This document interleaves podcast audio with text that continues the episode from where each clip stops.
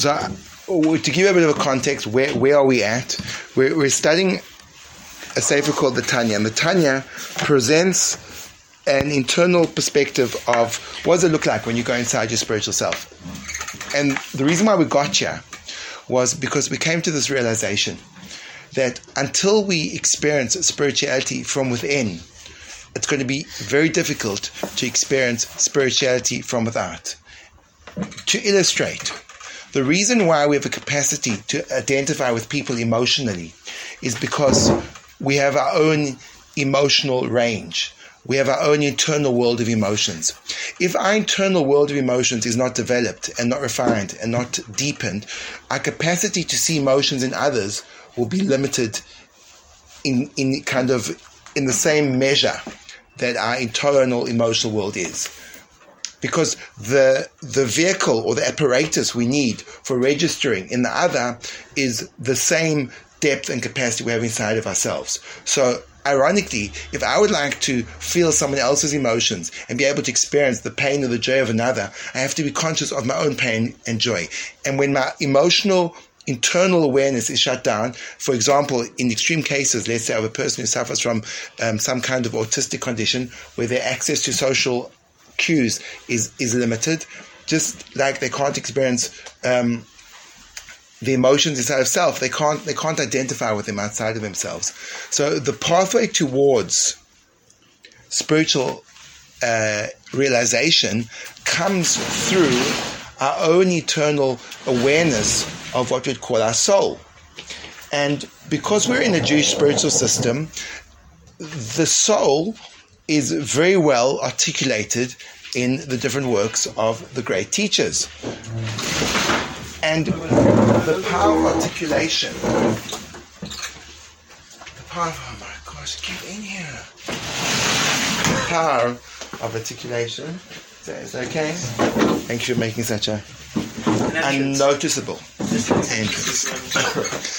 the, the, the, the, very often the way we access things is, is actually by using words.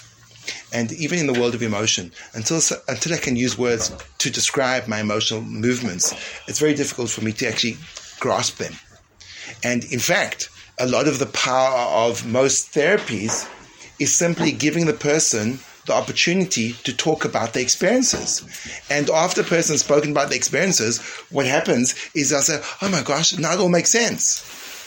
But they didn't produce any new information, they just translated their experiences from being an amorphous series of pulls and pushes to a well articulated and structured system.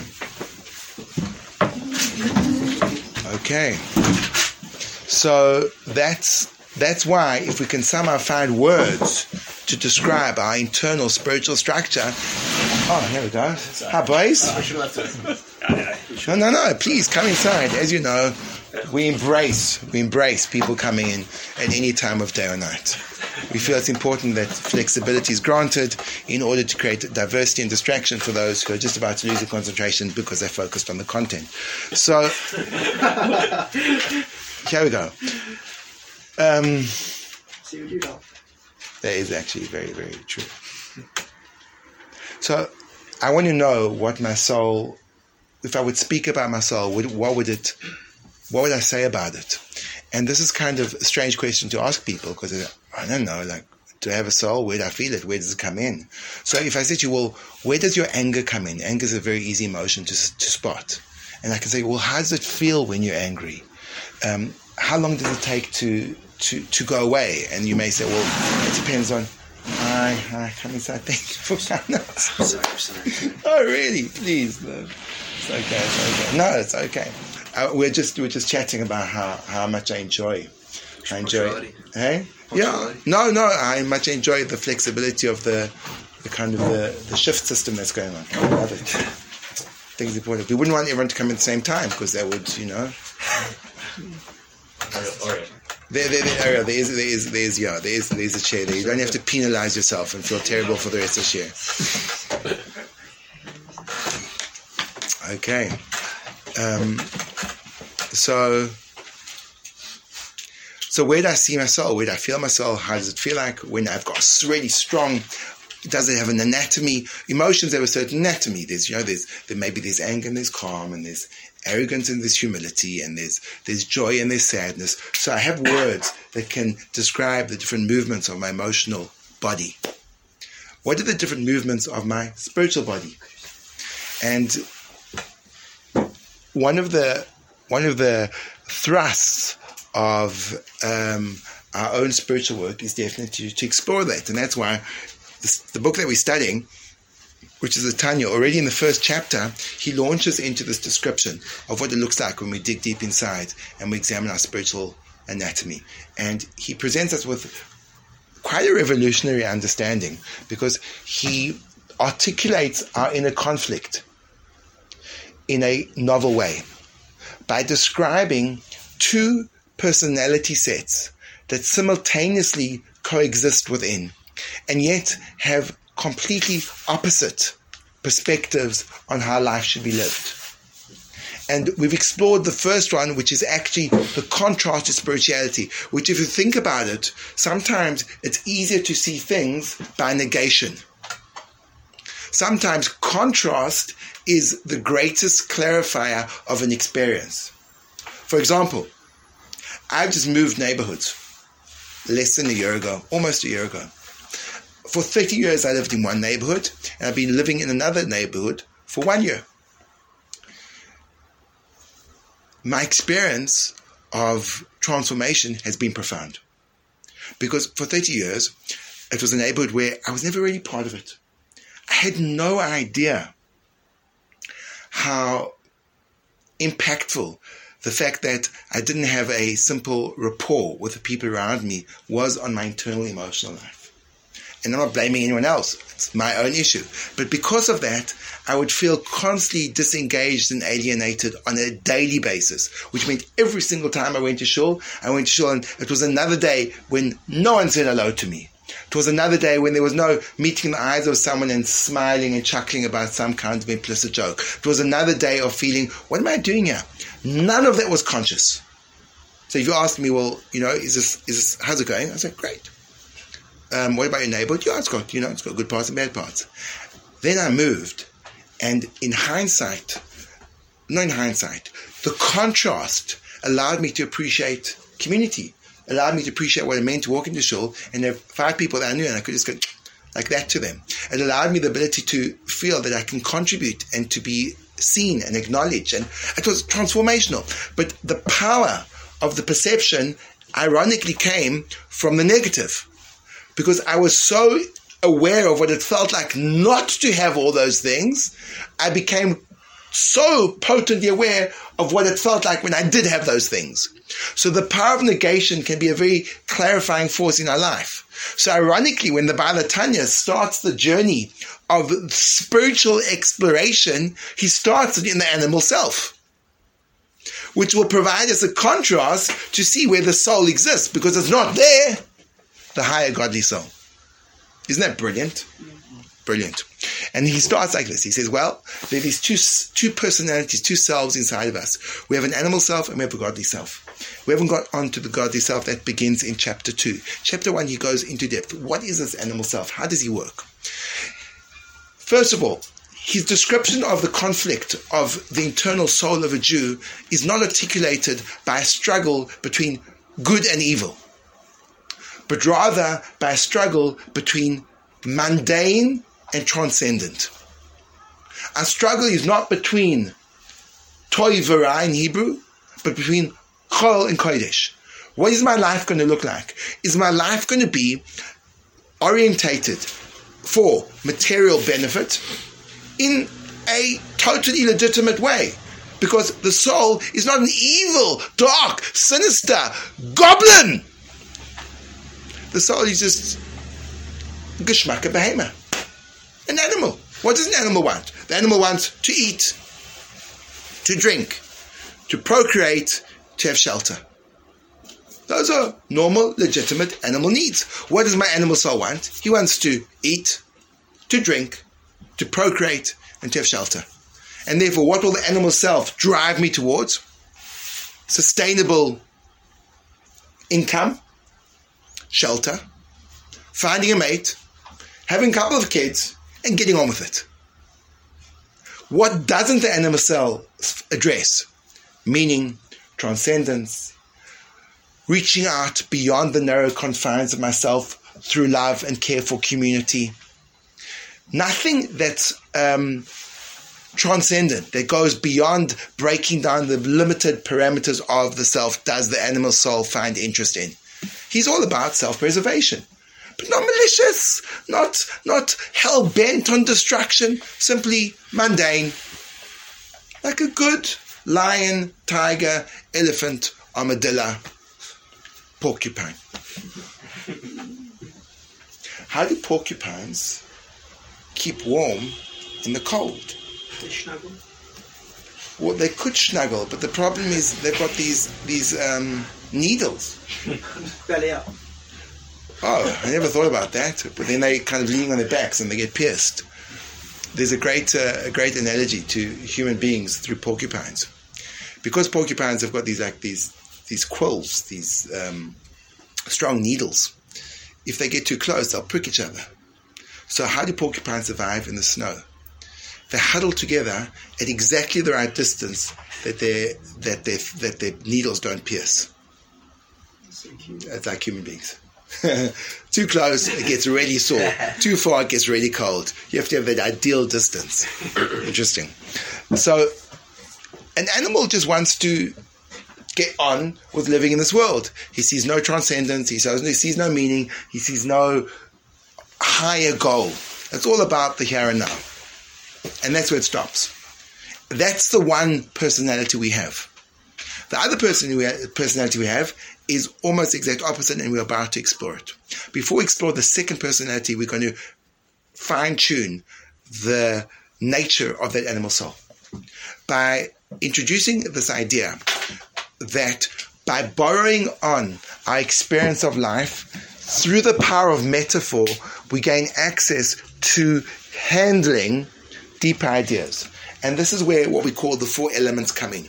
There are four basic elements, the Arba which are earth, water, wind, and fire. Because we speak in the language of metaphor, those elements become representational and not literal. So when I say a person is earthy, I don't mean that his body is made up of clogs of sand. I mean the properties of earth he presents. Even more than that, we have many times discussed that the material world is only ever manifesting a higher conceptual reality. Not so much. We've done this many times before, Toast, but I'll, I'll bring you back into it. Uh, Ariel, what's more real? The watch or the design of the watch in the head of the watch designer?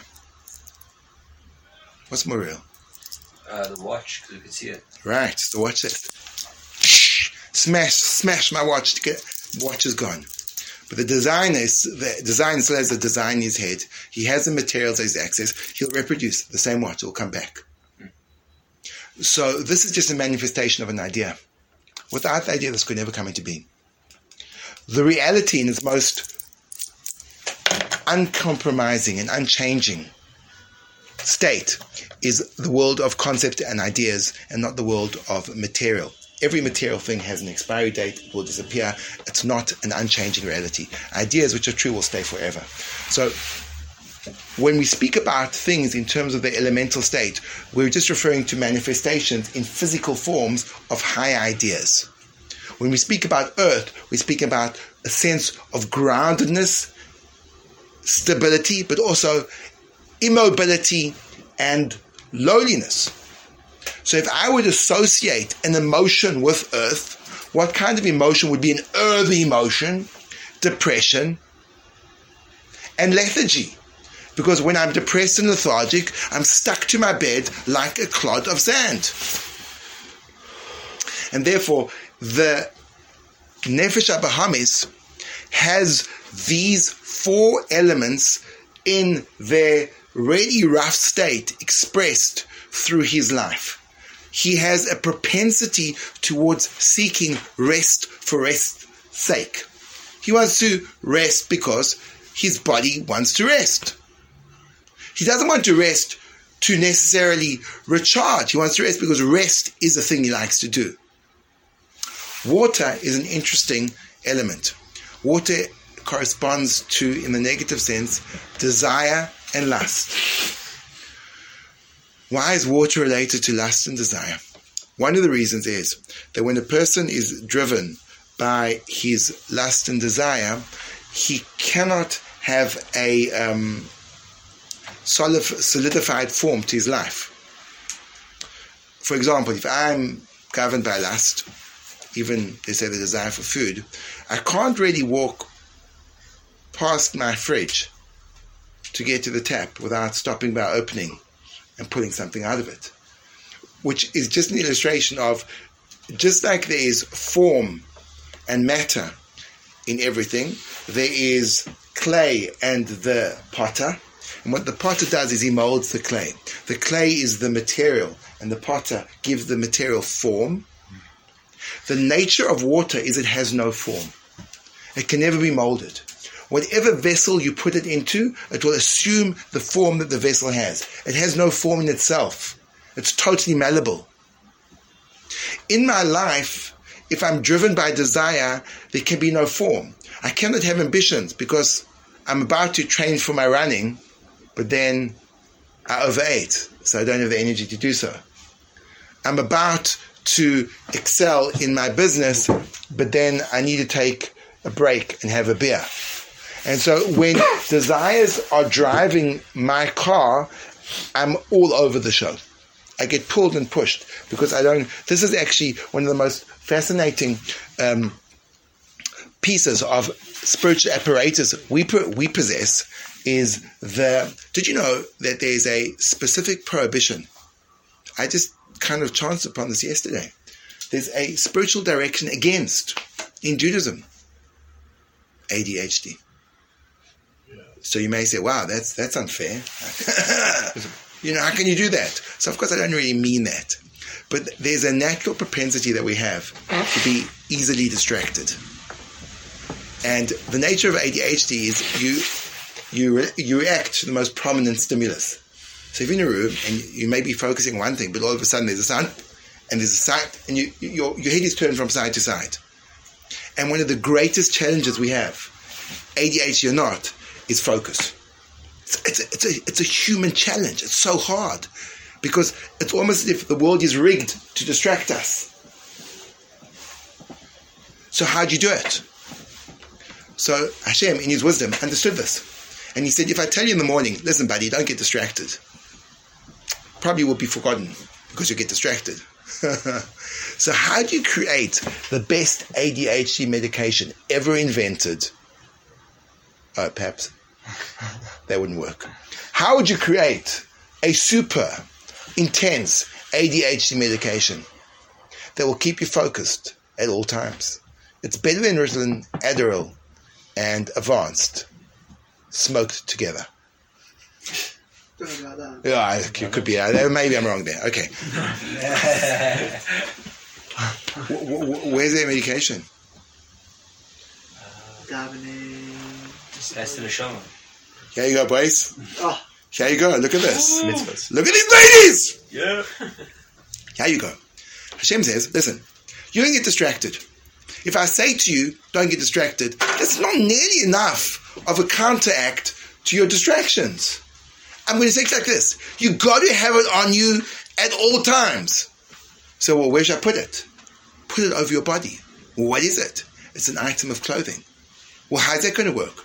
Because I'm going to rig it so that you're going to look at this and it's going to distract you into a positive distraction. Look how distracting tzitzis are. The Gemara says tzitzis used to have this blue thread in them. And what would happen when you saw the blue thread? You, oh, blue thread, blue thread. Oh my gosh, see, see. Oh my gosh, see, sky, sky, sky. Hashem, oh my gosh, what am I doing? That's called associative thinking. That's how the ADHD mind works. So how do you counteract distraction? By distraction for positive reasons. I'll distract you into focus. how cool.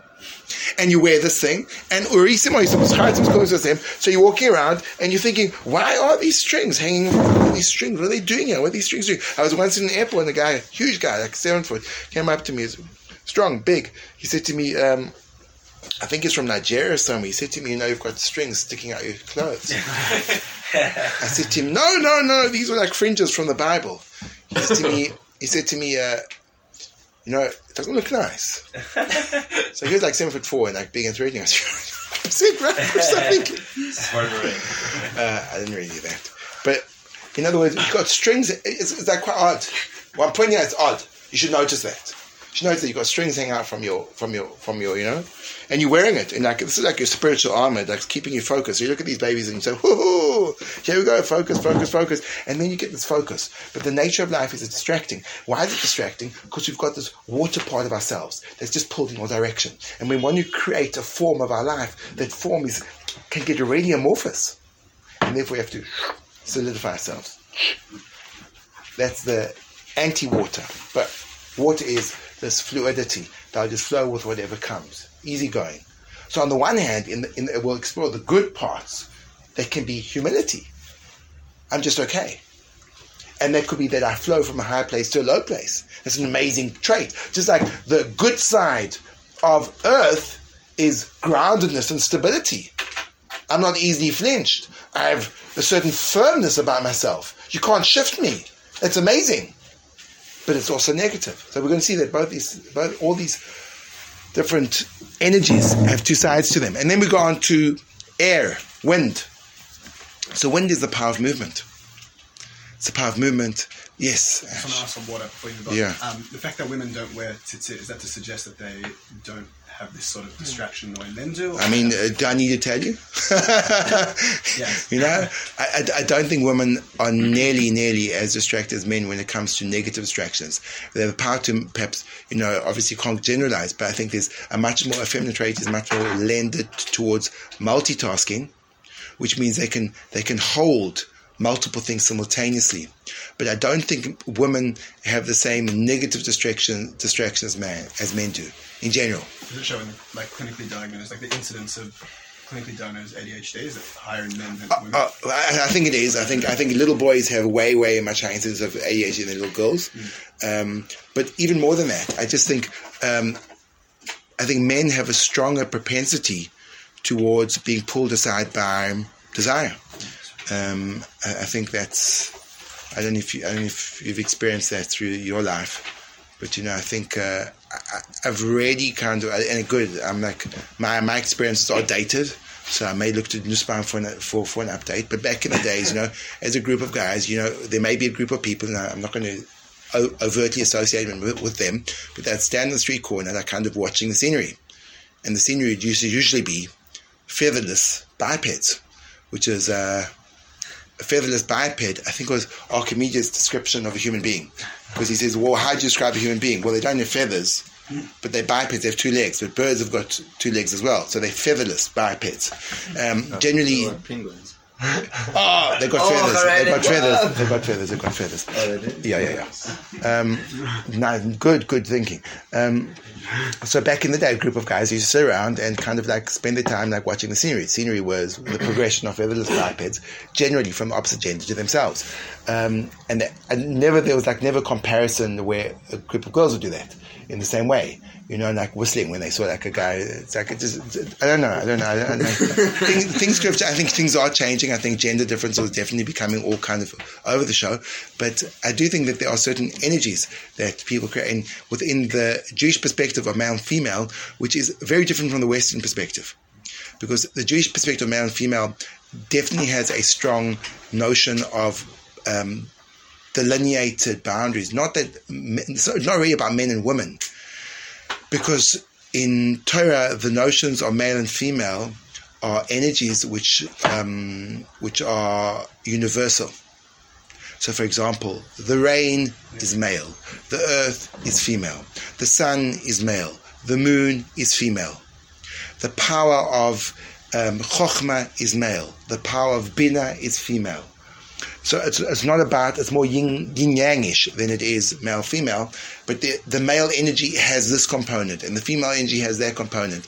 And obviously, what you're always trying to do is create the perfect balance between those energies. Um, so men, the, the male energy is, is, is a much more conquering energy than the female energy. um, traditionally throughout the ages, uh, it, it, it was always the men who were the conquerors. And it's not only because of, let's say, um, a stronger physical body, but it may be influential. But it just means that there was that, that is the male energy, and the female energy is is a much more um, accepting and um, submissive energy. There's actually interesting like things where, where these quirky little yeah. Anyway, it's too complicated to discuss because today's gender world is is way way too confusing. But let's go back to the Tanya, and uh, back to water, and then back to air and wind. So wind is the power of movement. So wind is what moves me. Um, just like very much, if you if you if you just look outside and if you notice, um, oh, it have to be, wouldn't it? Uh, all of a sudden, there's no wind.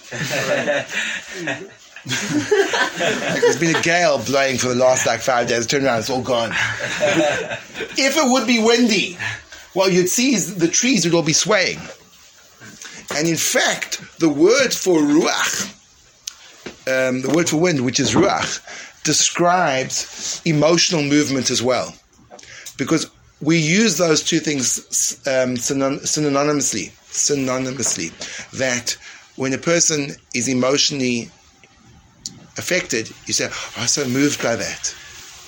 I was moved by that. So you can move a person through his emotions. So the, the movement, the movement which is wind, gives a person um, mobility, movement, push. It's also air. So it's a movement which has no substance to it. So in the negative side, one of the things which would be moving would be meaningless words. Words which have nothing, they just hot air, they just wind. They just, in the negative side. In the positive side, it would be um, the power of, of forward projection that you can actually get somewhere. Like, you know, the sail in your winds, or the winds in your sail, sorry. Um, so there's wind, and then you've got fire. Fire is interesting because it produces light and heat. It's a very powerful element. And the way it does it is by consuming fuel. So in the world of emotions, fire is anger and arrogance. What does that fire eat? It eats the other. Meaning, when I'm angry, I get my anger is stimulated by my pushing down someone else. And there, me looking at them and my fury at them fuels my anger. How dare they say that to me? Vroom, vroom. That's a firewood. I'm feed, feeding this, this, this inferno. Or the other way that fire is fed is by arrogance. Oh, yes. Putting you down so I can push myself up. Good. Let's read it in the words of the Baal HaTanya. The Baal HaTanya says.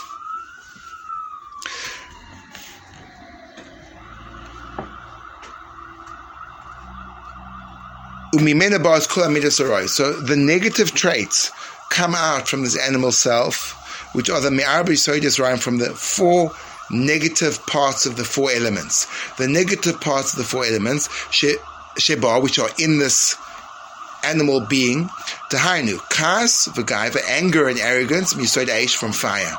Shenigba lamala, that the person propels himself upwards. Taivas atainugim, the desires of the flesh, misoid amayim, from water. Kiamayim atzmichim kol minei tainug. He says a different reason. He says that water gives the lushness to any environment. It's the sweetness in the fruits, Daniel Nussbaum. Um, do you mind explaining the positive of the fire? The positive of the fire is self growth, and I use my own failings to project myself forward. Right? And then propelled. And like my regret of, I can't believe I did that. I'm never going to do that again. Boom! Okay? Um, ki amayim mitzmichim kol minei tainug, v'hoilus v'leitzonus, and foolishness and mockery, v'hispirus and self-glorification, drawing betalium, uh, and meaningless words, miyasoy ruach, that's, that's the negative side of wind, v'atzlus v'atzus, and the lethargy and sadness, miyasoy offer coming from, from, from dust, from earth. Now, at the end of this chapter, which is which becomes really quite jarring, the Baal HaTanya adds on something very very unique about the Jewish animal soul. And he says that the, the, the Jewish animal soul has something else. Um, throughout the generations, there's been something quite specific about the roles that Jew plays, Jews play in, in, in society. And very often, they take on the role of the philanthropist and the humanitarian. That was definitely true in the American civil rights movement, even more true in the South African fight against apartheid. Nelson Mandela was extremely well um, informed, thought that there were millions of Jews in South Africa when there were only at the highest point 120,000. And he wasn't wrong in thinking that because the majority of people he came into contact with were Jewish. He's just mixing in the right circles. It's because the people that gave him his first job, that advocated for him, that spearheaded the anti apartheid movement, which was such a destructive force in terms of discrimination and persecution, were Jewish. In fact, the head of the South African Communist Movement, which was a major um, catalyst in, in anti apartheid um, movements, his name was Joe Slovo, who comes from a rich, rich, rich tradition of rabbis, because Joe Slovo he was a shortened form of Yosef Soloveitchik, which is, happens to be the name of one of the greatest um, sages in modern times, the Beis Halevi. I think he's a direct descendant. So there you go. So, so Nelson Mandela thought there were millions of Jews, and he was right because Jews tend to have a heightened sense of compassion and awareness of community around them, and therefore there's something about the default setting of a Jew, even in the world of his animalistic existence, that he sees through his own opaque self to those of others. Says the Baal HaTanya, Gam midois Israel, even the good traits that are part of the natural default of the Jewish people, betoldosim, as a, a genetic result of their spiritual gene, Kamoy Rachmanus, mercy, Gemilis Chasodim, and kindness, he leaves out one which is Baishanis, which means the capacity to feel embarrassment, which means a sense of um, um, sensitivity. Boris Mimena also come from this animal soul. Because